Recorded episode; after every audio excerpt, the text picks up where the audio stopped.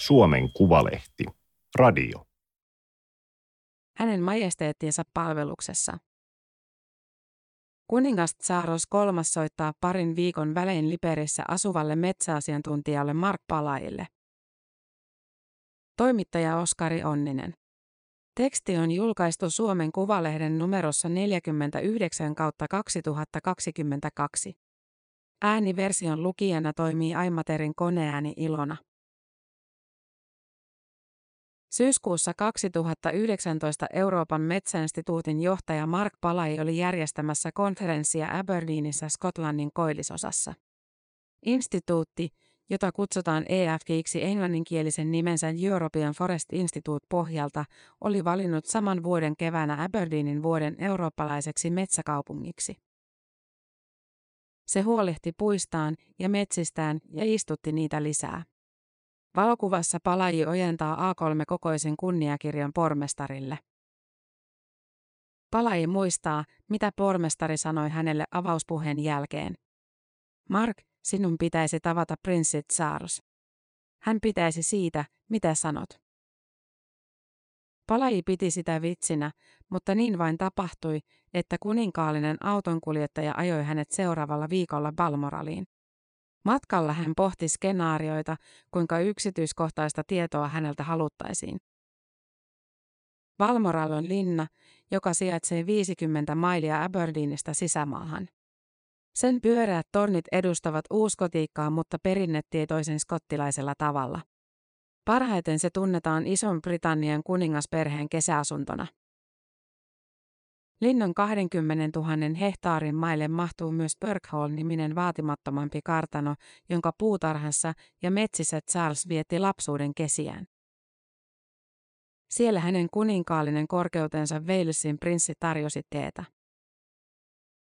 Palai oli saanut etukäteen käytösohjeita. On säännöstö, miten kuninkaallisessa seurassa tervehditään, miten pukeudutaan ja missä järjestyksessä istuudutaan. Etikettiä neuvottiin hänelle paikan päällä vielä kädestä pitäen. Sars kyseli Suomesta ja miten Palai oli päätynyt sinne. Kymmenen sekunnin jälkeen ei enää jännittänyt. He olivat keskustelleet ehkä tunnin verran, kun Sars esitti Palaille kysymyksen. Ehtisikö tämä lähteä muutaman viikon päästä mukaan Salomon saarille? Mitäpä siihen vastata, paitsi että mielellään, ilo on minun puolellani. Kotona Liperissä, Joensuun kupeessa, oli pahoiteltava vaimolle, että sori, pitäisi olla taas hieman ulkomailla, sillä prinssi Charles pyysi lähtemään Salomon saarille. Sellainen on minun elämäni. Medlatalo on 2000-luvun alkupuolella rakennettu massiivipuinen pytinki Joensuun kampusalueen reunamilla. Interiörin tunnelma on, öh, puinen, sillä rakennukseen on käytetty kaikkia Suomessa kasvavia puulajeja. Erityisesti mäntyä, jota on toimistokäytävän seinissä, lasiseinän karmeessa, katossa. Palai on hymyilevä mies karmiinin punaisessa neuleessa ja kehyksettömissä silmälaseissa. Hänen työhuoneensa seinällä on valokuvia. Palai ja Veelisin prinssit Saars. Palai ja Sauli Niinistö. Palai ja entiset pääministerit Jöran Persson ja Esko Aho. Palai ojentamassa FC Barcelonan paitaa Alexander Stupille. Palai on kotoisin juuri Barcelonasta, Espanjan ja katalaaninkielisestä perheestä. Lapsuudessaan hän kertoo viettäneensä paljon aikaa Pyreneiden vuoristossa sukulaisten luona. Silloin kiinnostuin maaseudusta ja vanhanaikaisesta elämänmennosta. Metsät ovat kuitenkin monessa mielessä alkulähde kaikelle. Ne ovat maapallon tärkein teknologinen infrastruktuuri, vaikkei moni ihminen sitä tiedäkään, Palai sanoo.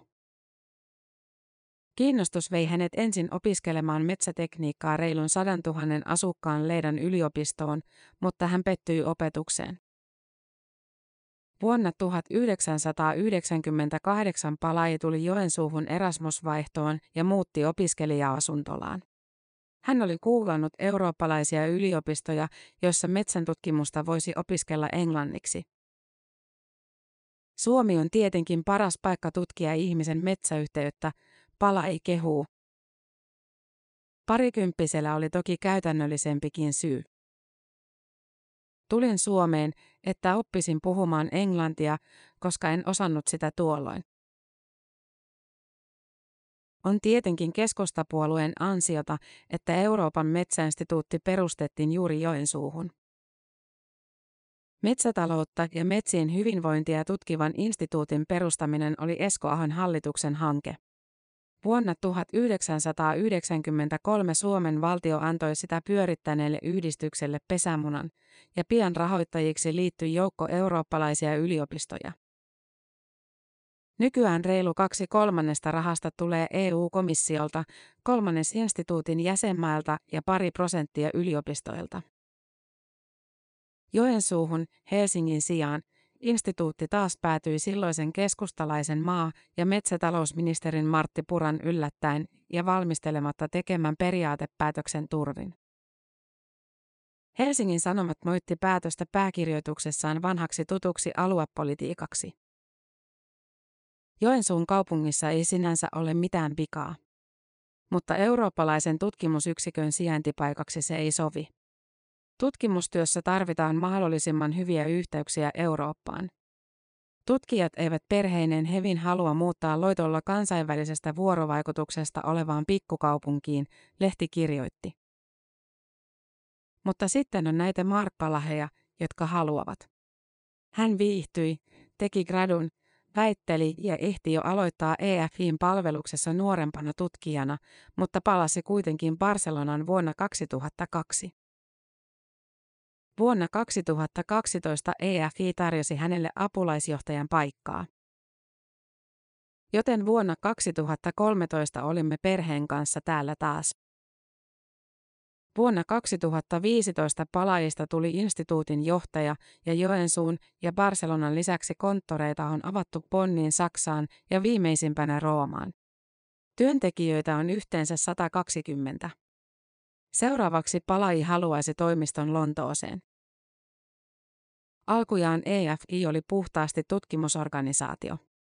Nykyään Palai sanoo järjestön olevan Science Policy Platform, ajatuspajamainen toimija, joka pyrkii paketoimaan tiedettä päätöksenteon tueksi. Perinteisen tutkimuksen ohella EFIin tieteilijät antavat enenevissä määrin politiikkasuosituksia, joissa tosin huomautetaan, etteivät ne edusta instituutin virallista kantaa. Suomessa tärkeitä yhteistyökumppaneita ovat esimerkiksi Sitra ja Luonnonvarakeskus. Missä menee tieteellisen järjestön ja lopparin raja? Erinomainen kysymys, Palai sanoo. Hän ei pidä EFItä loppausjärjestönä, mutta toisaalta kuka koskaan kutsuisi itseään loppariksi. Sen sijaan aikomus on EFIin verkkosivuillekin kirjattu, Connect the Dots, yhdistää pisteitä. Haluamme parantaa poliitikkojen ja päättäjien tietämystä metsäasioista. Pitäisi ymmärtää, että metsät ovat paras työkalumme fossiilitaloudesta irtautumiseen, Palai sanoo. Marraskuussa 2019 Walesin prinssi Charles matkasi Salomonsaarille osana syyskiertuettaan. Seremoniallisia tehtäviä oli paljon. Lisäksi tarkoitus oli käynnistää valtamerten suojelualoite ja malarian ehkäisysuunnitelma. Lehdet uutisoivat siitä, miten Charles oli pitänyt puheen yksinkertaistetulla pidkin englannilla. Seuruetta oli kymmenisen ihmistä, palai yksi heistä. Hän pääsi tarjoamaan maan pääministerille näkemyksiään, miten Metsäinstituutti voisi auttaa Papua Uuden Guinean kupeessa olevaa saarivaltiota, jota syklonit piiskaavat. Vähien metsien hakkaaminen pahentaa tilannetta. Sen jälkeen Charles alkoi kutsua minua joka paikkaan, Palai sanoo. Kahdenvälisistä keskusteluista hän ei saa puhua, mutta Charlesin seurassa on hänen mukaansa sitä vapaamuotoisempaa, mitä vähemmän muita ihmisiä on paikalla. Yleensä riittää, kun puhuttelee Sir. Charles on pitkän linjan ympäristöihminen. Ja vuonna 1970 hän perusti nimeään kantavan veilsiläisen ympäristöpalkinnon. Tuolloin pitämässään puheessa hän oli huolissaan jätteistä, saasteista ja väestön kasvusta. Vuonna 2020 prinssi perusti Circular Bioeconomy Alliance-nimisen verkoston. Sen ohjelman sävy on erilainen. Siinä ehdotetaan kirkkaiden kuvapankkikuvien vauhdittamana uudelleen ajattelemaan kaupunkeja ja keskittymään kestävään hyvinvointiin. Ohjelma laadittiin Palain johdolla ja mukana oli metsätutkijoita eri maista sekä esimerkiksi Sitran johtaja Mari Pantsar. EFI vastaa yhä verkoston käytännön toiminnasta. Verkoston toiminnan virallistaminen on pohdinnassa. Se voitaisiin rekisteröidä Isoon Britannian hyväntekeväisyysjärjestöksi. Palai ei tiedä, voisiko kahden järjestön johtamisen yhdistää. Se on superhyvä kysymys, johon minulla ei ole vielä vastausta. Lokan marraskuussa Suomessa kiisteltiin EU-komission ajamasta luonnon ennallistamisasetuksesta. Marras-joulukuun taitteessa hallitus ajautui kriisiin vireillä olevan luonnonsuojelulain pykälistä, jotka koskivat uhanalaisten luontotyyppien suojelua. Palain mielestä on ongelma, ettei EU:ssa ole metsäsektorin virkamiesosaamista, mikä sitten näkyy lainvalmistelussa. Kaikkia osapuolia ei ole otettu huomioon. Toisaalta hän on sitä mieltä, että ilmastonmuutoksen vuoksi metsänhoitoa täytyy miettiä uusiksi. Myös biodiversiteettiä on vaalittava, vaikka se maksaa. Metsänomistajille pitäisi kehittää kannustimia huolehtia metsistään nykyistä paremmin, Palai sanoo. Hänestä on mustavalkoista ajattelua, että metsät joko suojellaan tai hakataan. Tapa vaalia luontoa on tehdä siitä talouden keskipiste. Mitä arvokkaampaa luonto on, sitä paremmin siitä on huolehdittava. Metsien käyttö ei sinänsä ole ongelma, niitä pitää vain hyödyntää mahdollisimman energiatehokkaasti ja myös hoitaa. Sen sijaan, että Suomesta viedään sellua Kiinaan, tarvitaan uudenlaisia tuotteita, joihin sidottua hiiltä ei polteta energiaksi ja takaisin ilmakehään. Nykyään metsiin keskitytään hiilinieluina, mutta minusta metsätieteilijöiden yleinen mielipide on, että pitäisi keskittyä rakennussektoriin, pakkaussektoriin, muotiin. Kaikkeen siihen, mikä on nyt fossiilista ja pitää korvata, Palai sanoo. Esimerkiksi betoni on noin tuplasti lentämistä suurempi hiilidioksidipäästöjen lähde.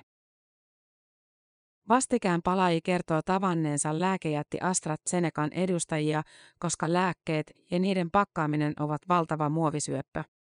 Keinokuidut myös. Tulevaisuudessa meidän täytyy korvata polyesteri ja ei-ekologinen puuvilla kestävämmillä ja laadukkaammilla materiaaleilla, Palai sanoo ja hieräisee villaneulettaan. Siihen meillä on Suomessa ja Ruotsissa teknologia ja metsiä. Samalla vähennämme riippuvuuksiamme globaalista arvoketjusta. Nykyään puhe biotaloudesta tuntuu usein tarkoittavan metsien kuluttamista.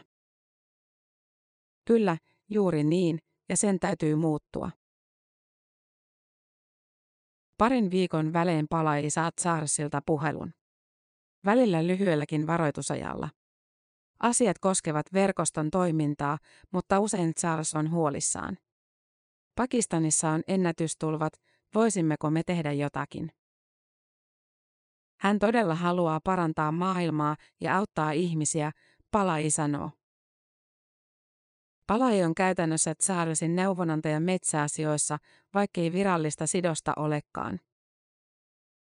Asemasta kertoo, että hän oli käymässä Palmoralin linnassa vain pari päivää ennen kuningattaren kuolemaa.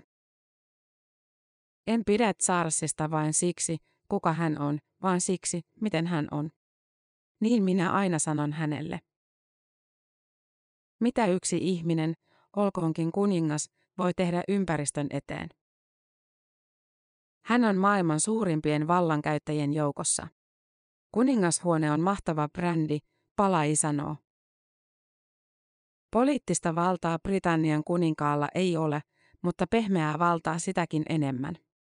Sitä tarvitaan nyt, kun valtiotasolla tehtävät ilmastopäätökset on todettu vaikeiksi. Se tarkoittaa sitä, että vastuuta joutuvat kantamaan pienemmät toimijat kuten yritykset tai kaupungit. Marraskuun alussa Palai matkasi tapaamaan Charlesia ensimmäistä kertaa kuningasta. Hänen majesteettinsa järjesti Buckinghamin palatsissa ympäristökonferenssin, joka ennakoi Sharm el-Sheikhin ilmastokokousta. Paikalla oli parisataa suuryritysten johtajaa ja joitakin diplomaatteja. Maailman suurimmat yksityisomisteiset yhtiöt ja pankit, kaikki haluavat toimia hänen kanssaan, koska hänellä on uskottavuus. Hän on puhunut näistä asioista 50 vuotta. Kaikki tietävät, että hän tarkoittaa sitä, mitä sanoo, palai sanoo. Tapaamisen päätteeksi järjestettiin seremonia, johon kuningas oli pyytänyt palaajia seremoniamestariksi. Videolla kuningas kävelee pienessä seurueessa palatsin pihanurmen halki. Pukumiesrivistön edessä heidät ottaa vastaan harmaapukuinen palaaji. Hänen majesteettinsa ottaa lapion ja istuttaa maahan puun. Ilmastokokouksen kunniaksi. Tämä oli Suomen Kuvalehden juttu, hänen majesteettinsa palveluksessa. Ääniversion lukijana toimi Aimaterin koneääni Ilona. Tilaa Suomen Kuvalehti osoitteesta suomenkuvalehti.fi kautta tilaa.